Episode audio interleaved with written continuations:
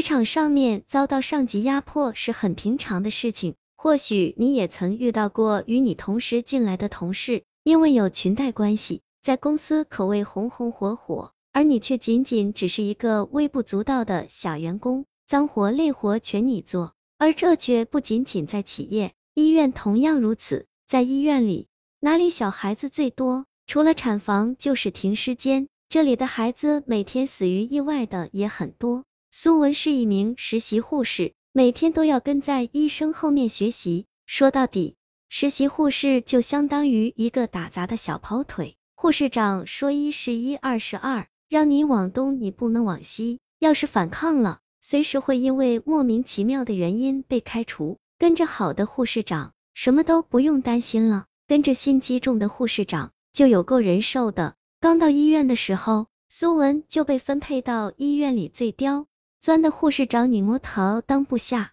职场上面遭到上级压迫是很平常的事情，或许你也曾遇到过与你同时进来的同事，因为有裙带关系，在公司可谓红红火火。而你却仅仅只是一个微不足道的小员工，脏活累活全你做。而这却不仅仅在企业，医院同样如此。在医院里，哪里小孩子最多？除了产房就是停尸间，这里的孩子每天死于意外的也很多。苏文是一名实习护士，每天都要跟在医生后面学习。说到底，实习护士就相当于一个打杂的小跑腿。护士长说一是一，二是二，让你往东你不能往西，要是反抗了，随时会因为莫名其妙的原因被开除。跟着好的护士长，什么都不用担心了；跟着心机重的护士长，就有够人受的。刚到医院的时候，苏文就被分配到医院里最刁钻的护士长女魔头当部下。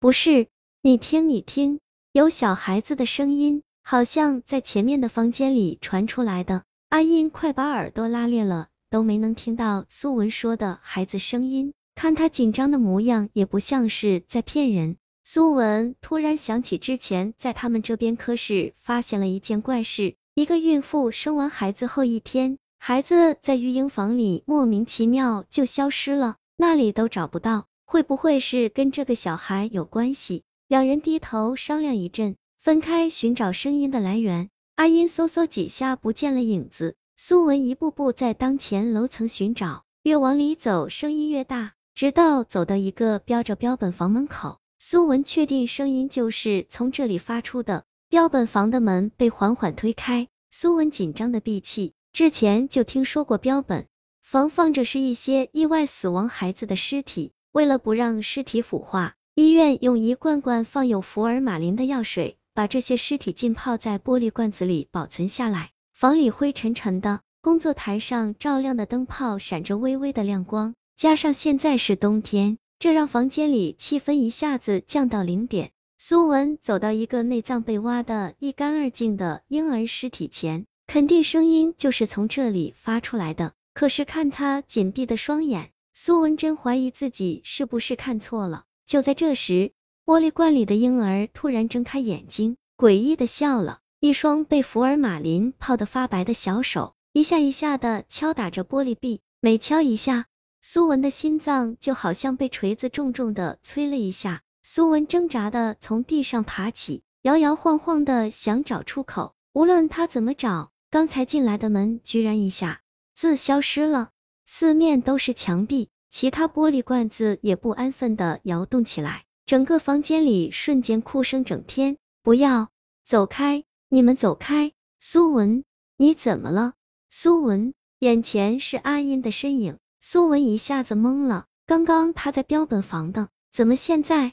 环顾了一下周围，怎么会站在走廊的？苏文急急忙忙的拉走阿音，任凭他问个不停，就是不回答。两人回到了服务台，苏文这才把刚才的经过告诉了阿音。阿英低着头也不说话，好像在想什么。这时候，苏文的手机突然响起，接通了电话。电话那头传来的是阿英的声音：“苏文，你人呢？说好等我的，怎么我都没看到你？”苏文手中的手机滑落，他机械般的转过身，眼前的阿英空洞洞的腹腔，婴儿般的脑袋盯着他，似哀求似冤屈。苏文大叫一声，撒腿就跑。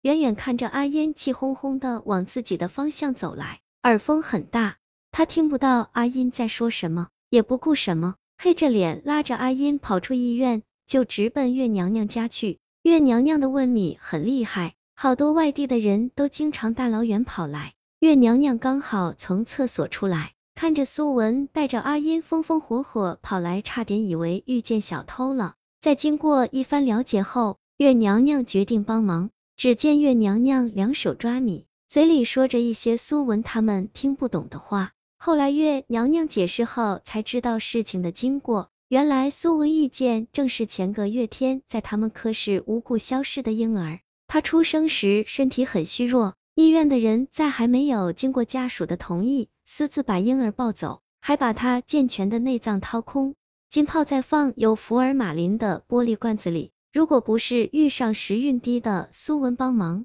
他可能就一辈子都被困在其中，灵魂得不到释放。次日，苏文按照月娘娘教的方法，把自己连夜折叠好的上千颗星星串成链子，绕成圈子放在玻璃瓶上。链子刚一放上，就有一股白烟从瓶子冒出，是那个婴儿，他恢复了原来可爱逗人的模样，两只小嫩手合十，鞠躬了下就消失了。也不知道是运气好了，还是怎么的。苏文回到岗位工作时，本该带领自己的护士长被上头派下来调查行贿的人员带走，其中的案情无从知晓。听闻婴儿的事跟他有很大关系，而没了护士长撑腰的少巧，也不敢再耀武扬威。尽管被安排上晚班了，也只能默默接受。